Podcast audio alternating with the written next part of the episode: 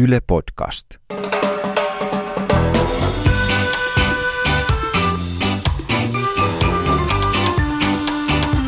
I think the people in this country have had enough of experts. Kuuntelen huomattavasti mieluummin ulkoasiainministeriön diplomaattia kuin jotain päivystävää dosenttia. Löytyy kaiken maailman dosenttia, jotka kertovat, että tätä ja tätä ei saa tehdä. Kuuntelet päivystäviä dosentteja. Minä olen Antto Vihma. Ja minä olen Miiko Tervonen. Tässä podcastissa vastaamme teitä, eli kuulijoita askarruttaviin kysymyksiin elämän pienistä ja isoista asioista. Te kysytte, me vastaamme.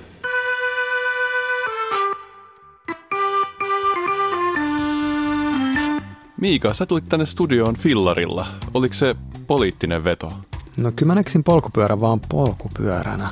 Mutta mitäs sulla oli äsken pikkutakki ja semmonen skragapaita päällä ja nyt sulla on tämmönen kauhtunut villapaita, sä vaihdot. Onko sulla joku signaali mulle, mitä sä yrität viestittää? Ehkä meidän pitää puhua siitä, että onko kaikki poliittista. Ruvetaan päivistä. No niin, meillä on täällä langan päässä Maija Annikki S. Minkälaista asiaa sulla on? Joo, mä haluaisin tiedustella dosenteita, että minkä vuoksi Kööpenhamina on ihmiselle paras paikka elää? Okei. Tässähän tulee vähän mieleen, että Maija Annikki johdattelee meitä hieman, että minkä vuoksi Kööpenhamina on se kaikkein paras paikka. Joo, tässä on aika vahva tota, ehkä tämmöinen positiivinen lataus tässä kysymyksessä. Haluaisitko pikkasen avata näitä taustoja, että mistä tämä kysymys tulee? Ää, no se tulee mun viimeaikaisesta kokemuksesta viettää aikaa Kööpenhaminassa ja mulle tuli sellainen vahva tunne siitä, että se on juuri ihmiselle se on paras paikka elää ja asua. Sä liityt kyllä jonkinlaiseen perinteeseen mun mielestä. Mä luin ainakin jo vuosituhannen vaihteessa ylioppilaslehdestä Sami Rainisto nimisen toimittajan kolumnipalstaa suurella innolla ja hän siellä muistaakseni nimenomaan sanoi, että ihminen voi olla onnellinen ainoastaan Kööpenhaminassa ja sinkut.netissä. Joo, mä, mä muistan itse asiassa Sami Rainista toisen tämmöisen kaupunkiaiheisen. Mä oon häneltä kuullut tämän tota, viisauden, että only New York is real, the rest is made with mirrors. Vain New York on todellinen, kaikki muu on tehty peileillä. Suuri, suuri aforistikko. Siis, Voidaanko me kysyä pikkasen vielä äh, ainakin tarkennusta, että minkälaiset asiat, sä oot siis ollut nyt vastikään Kööpenhaminassa ja onko jotain erityisiä asioita, jotka on niin sulla jäänyt mieleen tai tehnyt vaikutuksen? Ihmiset, kaupunkisuunnittelu, tanskalaisten kaunis kieli. Joo, joo no, nämä kaikki kolme kyllä ja, ja tietenkin se pyöräilyverkosto. Ja jotenkin tuli sellainen olo, että siellä on niin kuin, ihminen on tehnyt itselleensä sellaisen ympäristön, jossa hän haluaisi niin kuin, mieluiten elää. Et jollain tavalla niin kuin se infrastruktuuri ja kaikki ne virikkeet, mitä se kaupunki tarjoaa, niin on todella miellyttävä. Et siinä on se vesi on jotenkin läsnä. Sitten on just mahdollisuus niin kuin liikkua jotenkin helposti. No lähinnä pyöräilemällä, pyöräilemällä kävelemällä ympäri kaupunkia ja ja sellaisia niin kuin virikkeitä, viihdykkeitä. Joo, homo sapiens on, on historiallisesti hakeutunut latteille tiloille, jotka on lähellä vettä. Mutta me, me otetaan tämä kysymys tästä käsittelyyn ja kiitos oikein paljon kysymyksistä. Me, me jatketaan täällä studiossa pohtimista. Kiitoksia. Joo, kiitos. kiitos paljon. Mitä mieltä sä oot Miika siitä? Siis Kööpenhaminahan on rosoinen, vähän suurkaupunkimainen, mutta kuitenkin skandinaavinen kaupunki. Et eikö siinä ole tämmöistä perinnettä, että Kööpenhamina on vähän semmoinen unelma vapaudesta. Se on ollut 60-70-luvulla ja varmaan jo aikaisemminkin semmoinen vähän Joo, liberaali mä, paikka. Mä oon siis nähnyt itse tämmöisiä listoja karkotetuista Tanskan maahanmuuttomuseossa, jossa on hyvinkin paljon tämmöisiä suomalaisia piikoja ja renkejä ja merimiehiä, jotka on hakeutunut Kööpenhaminaan ja ne on sitten passitettu takaisin Suomeen, koska heillä ei oikein ollut siellä mitään. Mitä aikaa tämä oli? Tämä on ollut niin kuin ihan 1900-luvun alku, 1800-luvun loppuun, että, että tämmöisiä niin kuin suomalaisia irtolaisia on paljon ollut Kööpenhaminassa. Että kyllä se niin kuin unelma on, on tosiaan, niin kuin, sillä on juuret. Mä voisin ehkä pikkasen kertoa omasta näkökulmasta. Mä oon tota, 2002 on opiskellut Lundissa ja tapasin siellä sellaisen erikoisen tanskalaisen henkilön, josta tuli mun erittäin hyvä ystävä ja yksi läheisimpiä ystäviä ja on käynyt kymmeniä kertoja sen jälkeen Kööpenhaminassa. Ja tota, sinänsä niin kuin ymmärrän tosi hyvin tämän Maija Annikin pointin, että, että on kyllä itsekin nauttinut kovasti siellä olosta. Ja lähinnä niin kuin Riita on tullut tämän ystävän kanssa siitä, että hän aina valittaa, että se on niin tuulista ja kylmää. Ja mä usein vähän provosoidun ja niin kuin anna hänen ymmärtää, että hän ei tajua, mistä hän puhuu. Et siellä tosiaan niin kuin siellä on monet asiat, ehkä suomalaisten näkökulmasta tosiaan se, että, että se on niin kuin tämmöinen hyvin klassisella tavalla toimiva pohjoismainen yhteiskunta, mutta samaan aikaan se ei ole niinku ihan niin tylsä. Et siellä, siellä on pikkasen semmoista niinku tiettyä anarkistista henkeä myös ehkä enemmän ja tota, rosoa. Se on niin kuin ensimmäinen mannermainen, vähän isompi kaupunki täältä katsottuna, mutta siinä on näitä skandinaavisia mausteita kuitenkin. Ja sitten siellä on tämmöistä tiettyä vieraanvaraisuuden ja liberalismin perinnettä, vaikka sitä nykyään tietenkin haastetaan. Et kyllähän se vielä näkyy, että sä voit kävellä aurinkoisella Eastedskedellä miten se lausutaankaan. Silloin kun se on aurinkoinen. Joo, mä, mä en tiedä ja mä luulen, että monet tanskalaisetkaan ei tiedä, miten se... Ei, ne jättää vaan on paljon tota, pois. Joo, siitä. se on jonkinlainen istelge. Ja tota, toi oli aika hyvä. Menee läpi kuin väärä raha meikäläiselle. Siellä voi nähdä sitten hymyilevien tanskalaisten hyvinvoivien pariskuntien menevän yhdessä pornokauppaan ja miettimään, Mm. että mitä kivaa tänään ostetaan. Joo, itse asiassa just tämä istelge, se on hyvä, hyvä tota, semmoinen läpileikkaus ehkä tästä köpisläisestä yhteiskunnasta, että Köpishän ei tosiaan, se on hyvinvoiva kaupunki niille, joille se on hyvinvoiva kaupunki, että, että se tota, alkupää siitä kadusta on aika semmoista ruhjusta ja rososta ja ehkä se loppupää sitten alkaa olla semmoista niin kuin jopa tylsyyteen saakka vähän tämmöistä gentrifioitua mietin tota, mitä sanoit tanskalaisen ystävän kanssa keskustelusta, niin kuin Kööpenhaminan luonteesta. Niin jos ajatellaan, että Kööpenhamina on meille vähän semmoinen unelma vapaudesta, mm.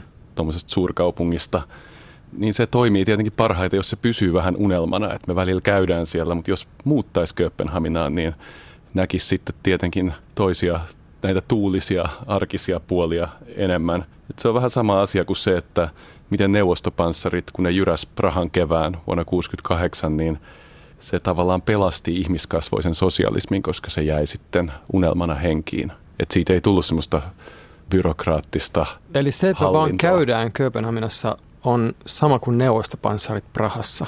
Mä- Se, tai, se on- se on- mä nyt oikein? Se on täysin sama asia.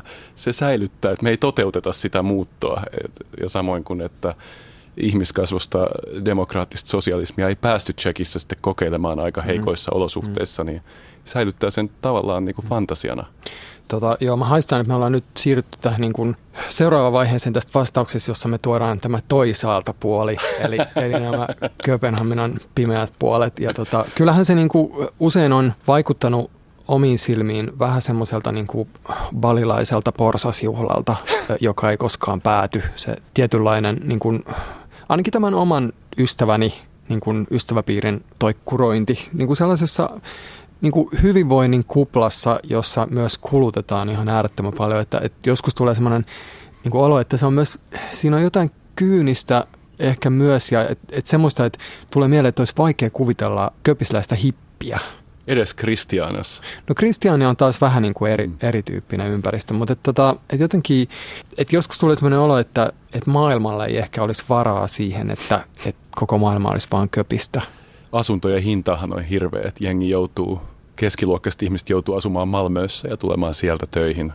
Sitten on tätä oikeista populismin nousua, mikä näkyy kaikkialla Euroopassa nyt kun, nyt kun Saksakin on liittynyt joukkoon. Ja ehkä on kuullut ystäviltäni, jotka on muuttanut Tanskaan semmoista tiettyä nykyään semmoista tanskalaista snobismia, mikä just esimerkiksi kielivaatimuksiin ja tämmöiseen. Mm. Nimenomaan tämä Köpishän on tietysti aika eri, eri tarina sitten kuin muu, muu Tanska, että siellä puhutaan myös aika pahan sävyyn Jyllannissa asuvista heinähatuista. Joo, mutta et kyllä siinä mä itse tota, tykkään provosoida heitä myöskin kyllä Köpiksessä ja kutsun sitä usein tämmöisellä nimellä Swineland, koska se on, se on todella niin kuin possukeskeinen yhteiskunta, että he, he käärii pekoninkin ympärille pekonia. Ja tota, tai sehän on niinku semmoinen valtava tota, lihantuotannon maan. Possufarmi. Joo, et kyllä Mut- siellä niinku ne pimeät puolet on, mutta Mutta mehän pidetään Kööpenhaminasta. Kyllä, Ei kyllä, joo, Siis, että joo. Islandsbrygge, aurinkoinen kevätpäivä, ehkä Parkkenille katsomaan futismatsia, erilaisia upeita baareja, missä tapahtuu asioita. joo, mä, mä kyllä on samaa mieltä, että hyviä baareja. Ja tietysti siellä on se, se tietty niin kuin nostalginen fiilis, että kun niissä baareissa voi polttaa, ja niissä, ne on usein pieniä ja niissä polttaa hyvin paljon. Se on upeata. Joo, eli tota, oikeastaan musta tuntuu, että mun vastaus tähän tuli heti aluksi, että homo sapiens tykkää hakeutua semmoisille alaville alueille, jotka on lähellä vettä. Ja tässä täytyy nämä, nämä ehdot ja tota, samaan aikaan tämmöinen korkea materiaalinen elintaso.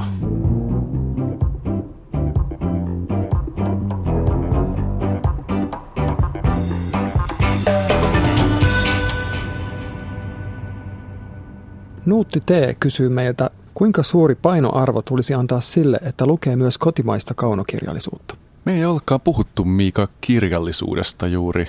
Lukeminen on meitä molempia lähellä sydäntä tietenkin. Ja ollaan varmaan siinä tilanteessa molemmat, että aika on rajallisesti ja luettavaa on valtavasti. Että joudutaan tekemään valintoja. Me ollaan puhuttu vähän häpeästä tuossa aikaisemmin. Mulla on pieni häpeän tunne siitä, että mä tunnen suomalaista kaunokirjallisuutta aika vähän.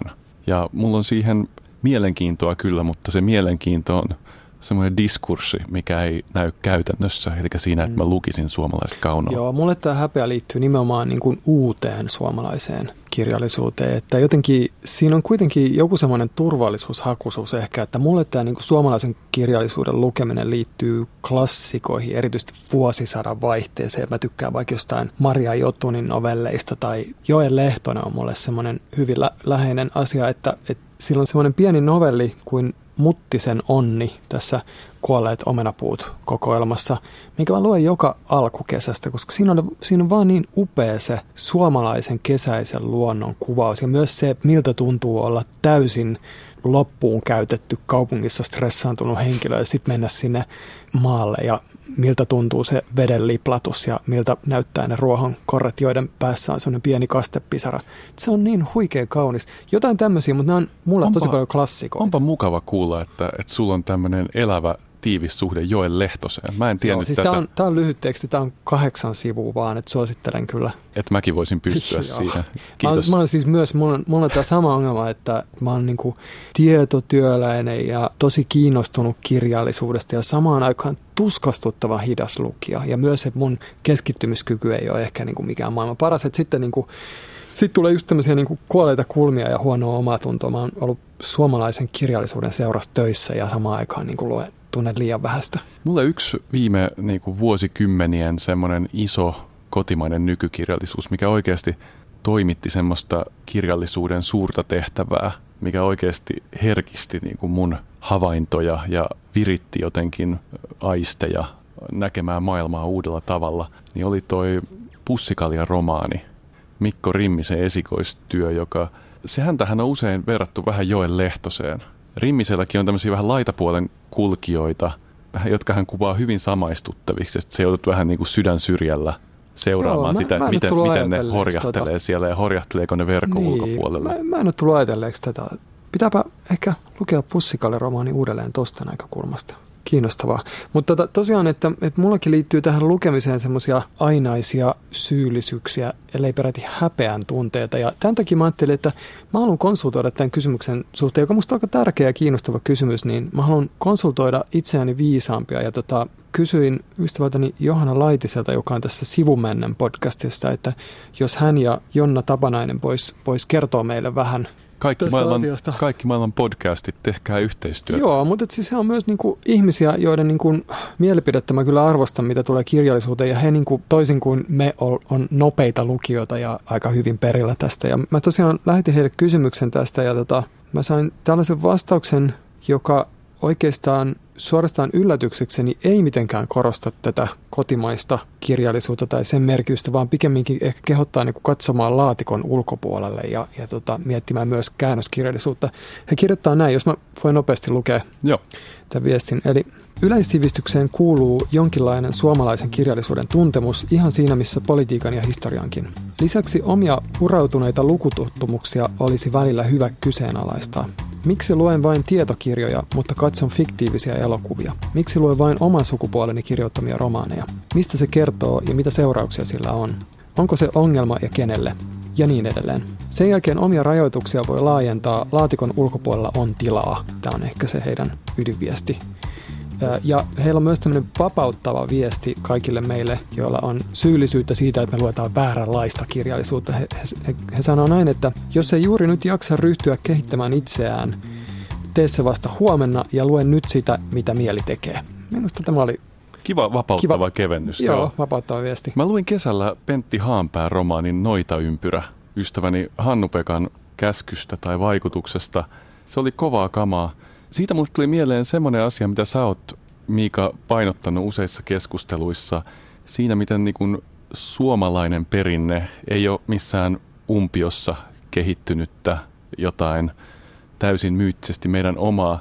Pentti Haanpää, vaikka hän on tämmöinen vähän tukkilaisromantiikkaa, aika juureva kaveri, hän oli selvästi osa maailmankirjallisuuden virtauksia ja aika lukenut. Hän seurasi ulkomaisia sanomalehtiä oli hyvin perillä, niin kuin mitä tällä hetkellä 20-luvulla missäkin kirjoitettiin. Mä en itse valitettavasti ole haanpäätä lukenut. Suositteletko tätä?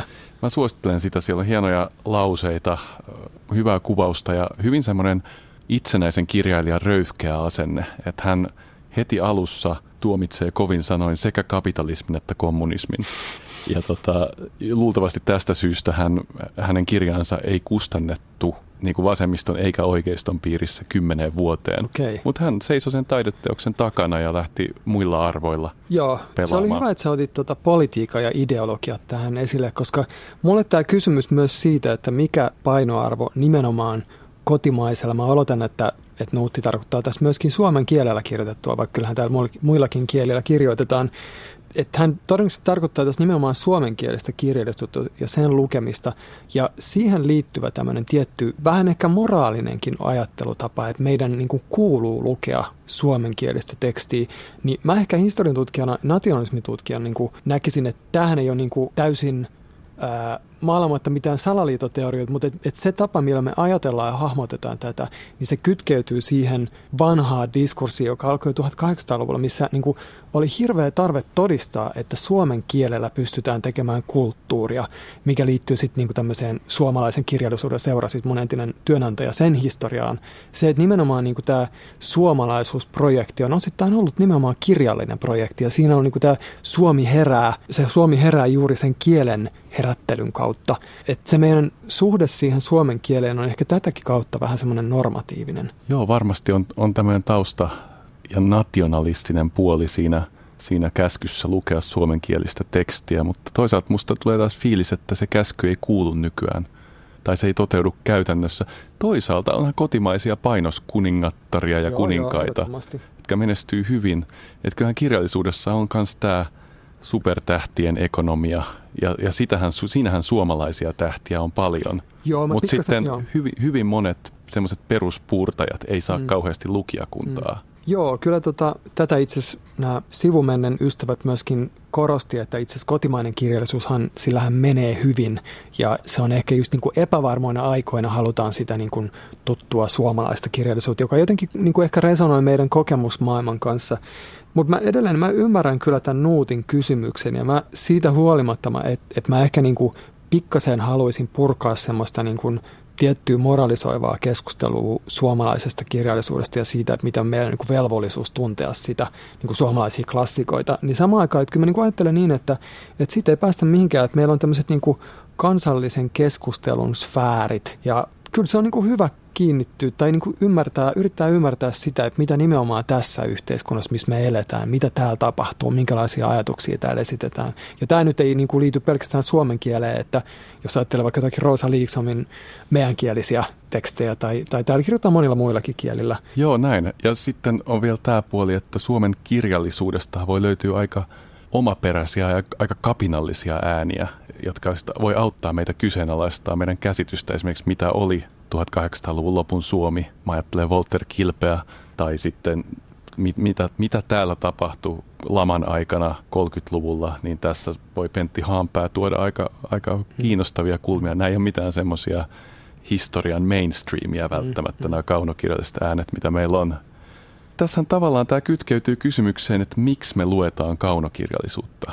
Mihin, Mm. mihin me tarvitaan kaunoa silloin, kun meillä on kauhean kiinnostavia tietokirjoja ja sitten HBOlta tulee laatusarjoja, jotka tavallaan paikkaa sitä realistisen romaanin Tai tarvetta. podcastit. Tai podcastit, joita voi kuunnella mukavassa asennossa. Joo, samoin kuin äänikirjat. Mutta se, se mä, mä en näe näitä kyllä toisaalta, mä en näe, niin kuin, että näitä pitäisi jotenkin nähdä kirjallisuudelle uhkana. Että mun käsittääkseni kaunokirjallisuudelle menee ihan mukavasti ja että et on puhuttu paljon siitä, että kirja kuolee, mutta niin se vaan elää ja porskuttaa. Ja sitten myöskin, okei, okay, mun täytyy sanoa itse, että en aio hankkia mitään tällaista lukupäätettä. Minusta niin kuin kirja on upea konsepti. Se on pieni, se sopii kassiin, se, on, se tuntuu hyvältä kädessä.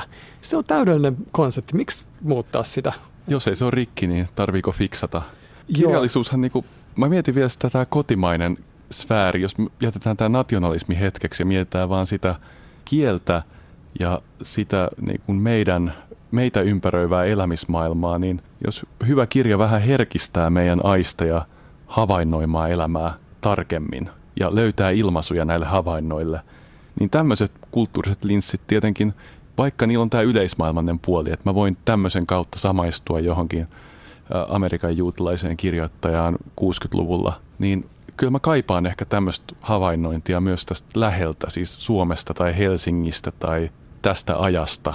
Toisaalta sen ei tarvi välttämättä olla, ainakin itselleni niin kuin se mikä resonoi, sen, se ei ole niin kuin sidottu välttämättä siihen paikkaan tai kieleen, että se voi olla elämäntilanne, että sä luet jostakin semmoisesta, mikä jotenkin kytkeytyy ja osuu.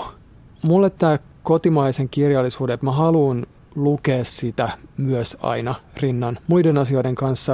Ja mä haluaisin vähän päästä uudelleen kärryilleen niin kuin paremmin siitä nykyisestä Suomesta, koska täällä kirjoitetaan ihan valtava määrä todella kir- kiinnostavaa kirjallisuutta, todella kiinnostavaa myös niin kuin poliittista filosofiaa. Täällä on todella monipuolinen niin kuin elävä elävä kirjallinen kulttuuri, että se niin kuin, ja, ja vielä niin kuin yksi puoli tässä on tämä kieli itsessään. Että kyllähän se on totta, että kyllä mä myös niin kuin rakastan suomen kieltä ja just tämä niin kuin Joen Lehtosen muttisen on, niin se miksi mä luen, että ne sanat on semmoisia maistuvia, maukkaita, ne, ne myötäilee ja mukailee sitä luontoa, mitä se kuvailee. Musta se on vaan Tähän fanitukseen, fanitukseen liittyen, niin Juha Hurmeella, jos vielä yksi kaveri Joo. dropataan, niin on semmoinen kirja kuin Nylketyt ajatukset – jossa hän kaverinsa kanssa soutaa rannikkoa pitkin ja keskustelee kirjallisuudesta. Ja se oli, se oli mulle semmoinen elämys siinä mielessä, että, että mä fanitin Juha Hurmeen fanittamista, koska hän todella fanitti erilaisia syrjäkylien kirjailijoita, joista, mä, joista kuista en ollut kuullut koskaan. Siinä oli, se, on, se on nimenomaan tämmöisen fanikirjana, se on ihan, ihan loistava teos ja myös muutenkin kiinnostava. Okei, mä sanon tähän asia, mikä oikeastaan mulla summaa tämän koko keskustelun, että joo, mä luen sen heti kun mä ehdin, jos mä ehdin. Juuri näin.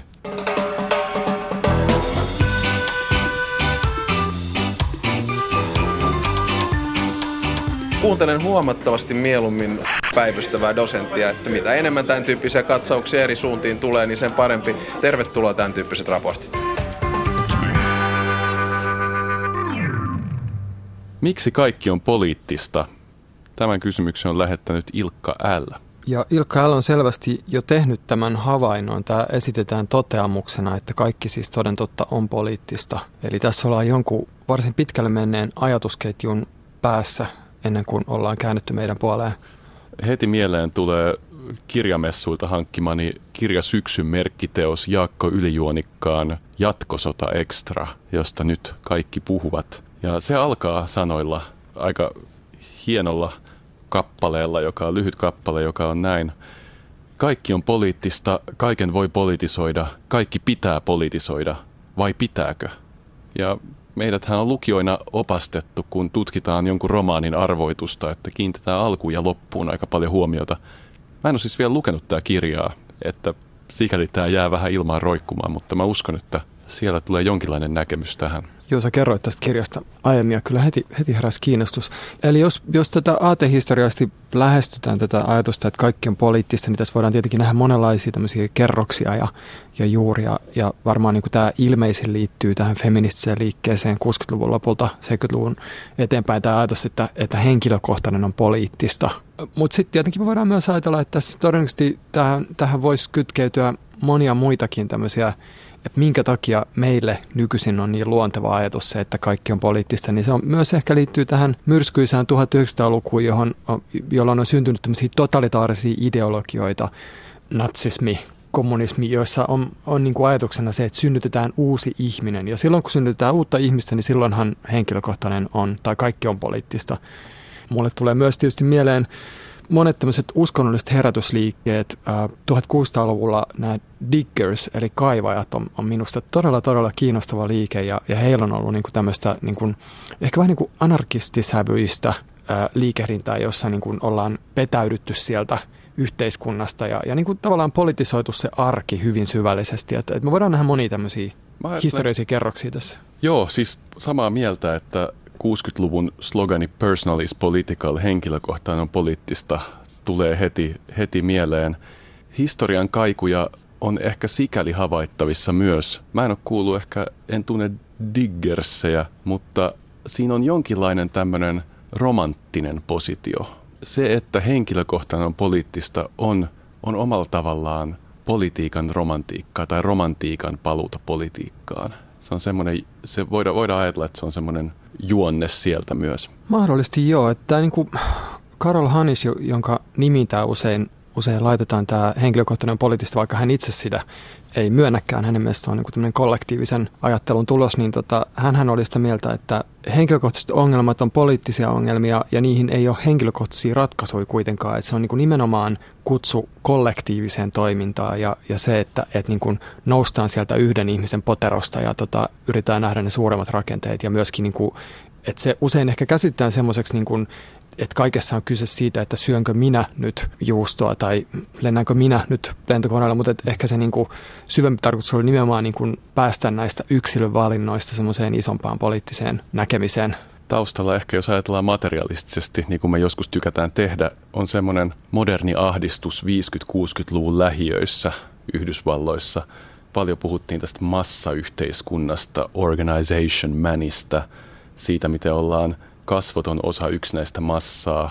Sitten on tämä nuorison vieraantuminen. Tämmöiseen maaperään tämä yhtäkkiä tämmöinen sähköistävä ja radikaali sanoma siitä, että henkilökohtainen on poliittista, niin toimi, toimi tosi hyvin. Mutta samaan aikaan tähän toki ei ole ajatus, joka olisi pollahtanut täysin tyhjästä. Että tässä jo, jo mainittiin jotain näitä, näitä juuria ja, ja tästä on niin kuin, voi ajatella, että, että vaikka niin kuin esimerkiksi antiikkifilosofit usein meni siihen toiseen laitaan, että he niin kuin halusi vetäytyä siitä julkisesta sfääristä sinne, sinne niin kuin henkilökohtaisen elämän sfääriin. Mutta et, et tavallaan että tämä on niin kuin dilemma, jota on kyllä käsitelty oikeastaan niin kuin poliittisen ajattelun koko keston ja, ja tota, ihan, ihan hyvistä syistä. Et voi ajatella myös, että Hanna Arendt ehkä tässä niin kuin, tämä vita-aktiva ajatuksen kautta, että, että se, että niin kuin, kansalaisuus on aina jotain aktiivista, toiminnallista.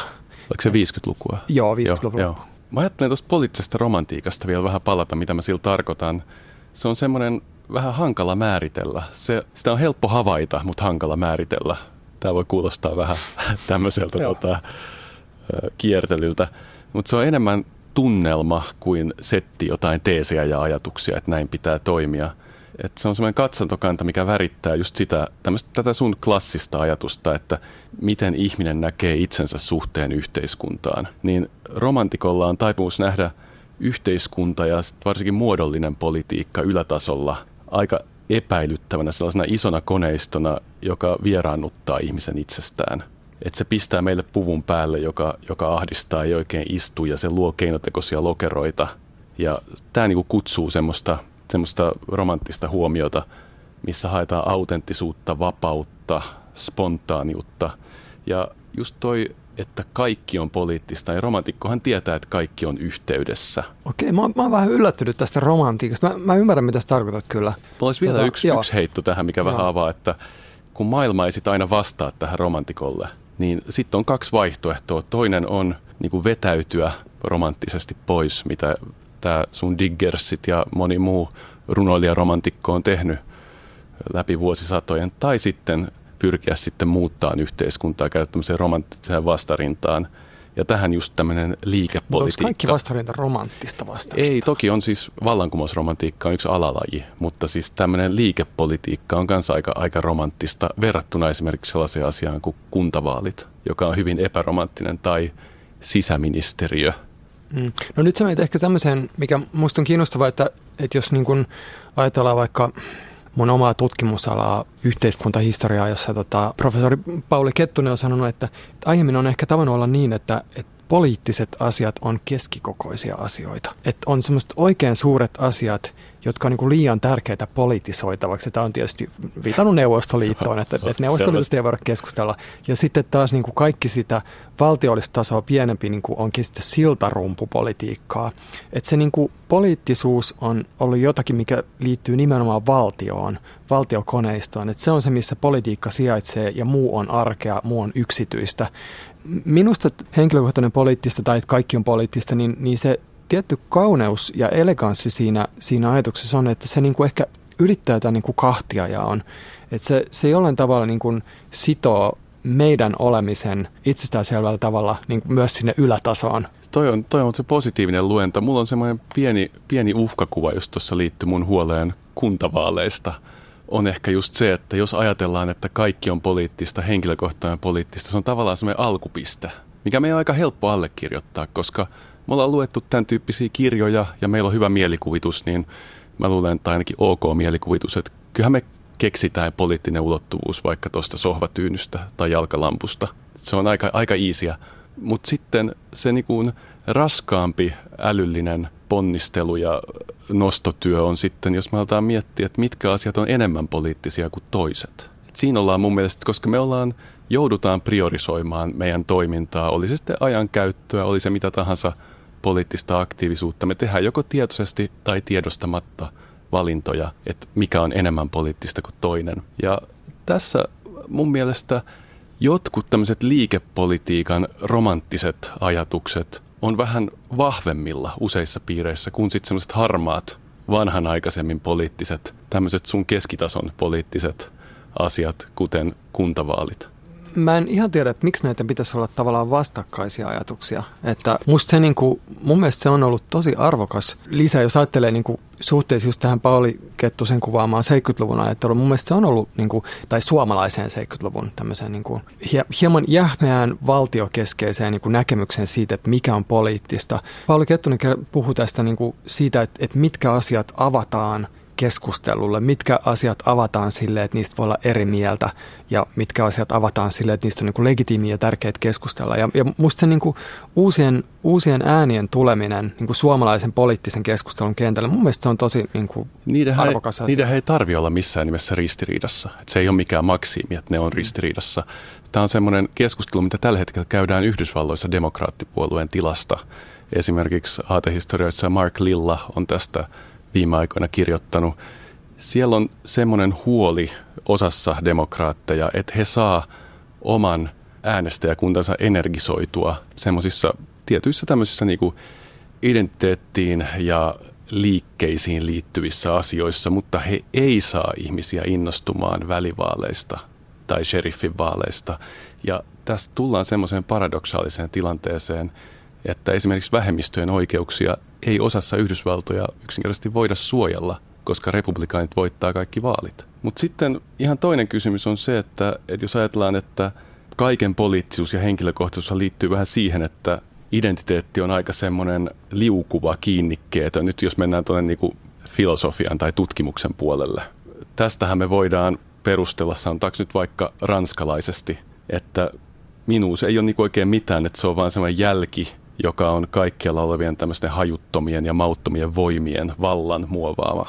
Tämä on se yksi käsitys ja sitten toinen on tämmöinen, mitä voisi ehkä kutsua amerikkalaiseksi ajatukseksi, että minuus nyt on vaan just sitä, minkä mä päätän se olevan. Ja sitten on kaikkein edistyneimpiä ajattelijoita, jotka kannattaa näitä molempia yhtä aikaa, mutta se on semmoinen postmoderni liike, mitä ei voi ihan vasta-alkajalle suositella.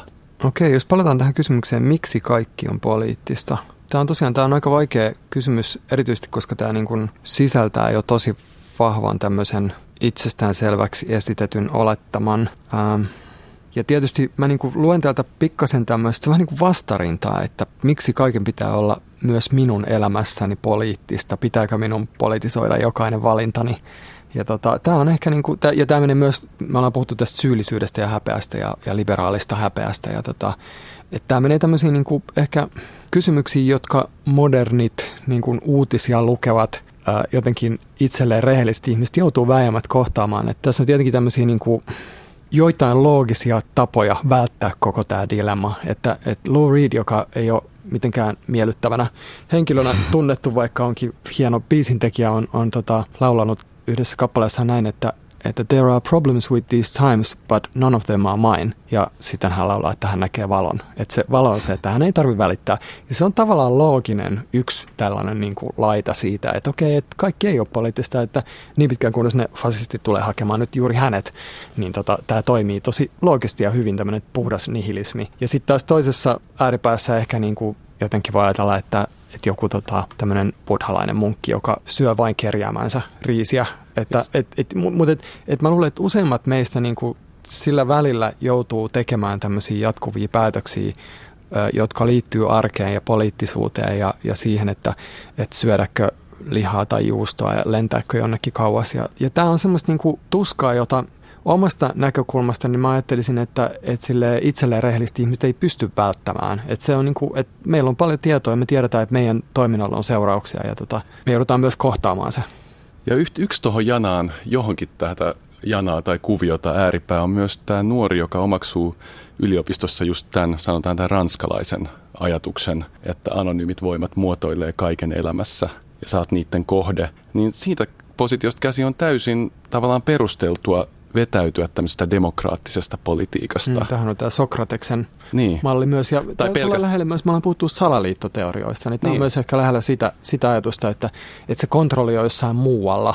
Joo, ja silloin sä voit niinku pelkästään ironisoida sellaista asiaa kuin vaalit tai, tai demo, mm. liberaalit demokraattiset mm. instituutiot, että eihän, nehän on vaan tuommoisia vallankäytön suhun kohdistuvia valtamatriiseja. Joo. Et tosiaan, että jos niinku, tämän ajattelee tämän henkilökohtainen poliittista, jos sen ajattelee niinku vaan siitä yksilön näkökulmasta, niin se voi olla vähän lamauttava myös. Että Tämän takia mä halusin vaan tuoda sen Karol Hanishin tavan käyttää sitä esille, missä hän nimenomaan, hän sanoi, että henkilökohtainen on poliittista ja sen takia me tarvitaan niin kuin kollektiivisia poliittisia ratkaisuja. Sen itse lauseenhan voi lukea vähän kahdella painotuksella. Mm. Tämä on se ehkä se alkuperäinen, mitä mm. sä nyt luet, on aavistuksen ehkä marksilainen siinä mielessä, että kaikkialla on valtakamppailua ja vallan kenttiä ja että se on tämmöinen, just tämmöinen radikaali ja vähän sähköistävä luenta, kun taas vastakkaisesti sen voi myös, että henkilökohtainen on poliittista. Voidaan lukea sillä tavalla, että se mitä ajatellaan poliittisena, se itse asiassa on vaan noiden tyyppien henkilökohtainen projekti,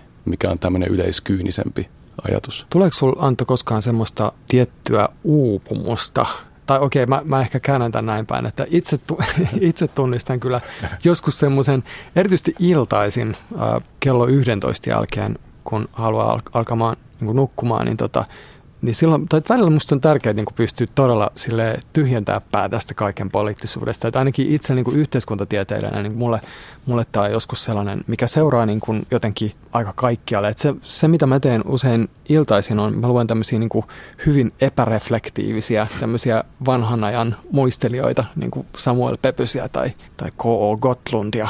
Joo, ehdottomasti. Siis mulla on aika iso osa tuommoista just iltalukemistoa on kyllä erittäin epäpoliittista, siis ainakin vanhanaikaisesti mielettynä. Mä vieläkin jotenkin, mä oon viehättynyt tuosta tosta, tota sun tämmöisestä 60-luvun alun feministisestä kunnianpalautuksesta, koska mä oon myös sitä mieltä ihan, että silloin kun tässä henkilökohtainen on poliittista sloganissa on mukana toi kollektiivitoiminta, joka on sitä aika laaja ja jossain määrin niin kuin terve puoluepolitiikka on jossain määrin keskihakusta, semmoista, tunnistetaan niitä yhteisiä intressejä, haetaan sitä sentripetaalista voimaa, niin sehän on aika hieno. Mutta sitten tätä voidaan käyttää myös semmoiseen aika tiukkaan yksilöpainotukseen ja vähän semmoiseen niin vasemmistolaiseen Reaganismiin, jossa on ehkä just se yksityisyys ja sun oma identiteetti on aivan, aivan siinä framilla. Joo, ehkä, ehkä tästä voi, se on, ehkä se tästä on voi esimerkiksi sen, sen Me Too-kampanjan, joka minusta niin kuin ehkä siitä on kirjoitettu paljon ja sanottu paljon ja, ja, ja puhuttu siitä, että olisiko se pitänyt olla meidän miesten, jotka, jotka tulee ulos pikemminkin kuin, kuin taas naisten. Mutta et, et se on minusta hyvä esimerkki siitä, että se niin kuin, sillä voi olla merkittäviäkin poliittisia seurauksia, että lähdetään siitä niin kuin minusta itsestä liikkeelle. Mutta sitten taas niin kuin ehkä tuntuu, että se toinen askel, se seuraava askel, sen pitää olla sitten jotakin mikä ei enää, missä ei enää puhuta ensisijaisesti minusta, minä, minä, mi. Ja, ja just joudutaan sitten välillä tekemään näitä priorisointeja eri, eri tärkeyksien välillä, että et sekään ei keskustelu ei lopu siihen, että kaikki on poliittista, vaan se tavallaan alkaa siitä.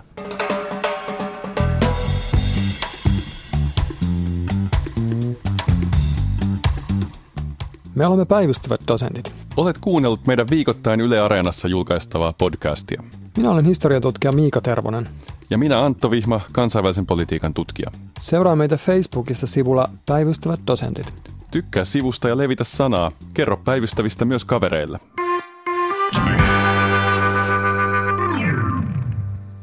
Tämä podcast on äänitetty Artlab Studiolla. Äänittäjänä Tuomas Kopa. Tuottajana Olli Seuri. Äänisuunnittelusta vastaavat Mikko Lohenoja ja Suvi Tuulikataja. Yle Podcast.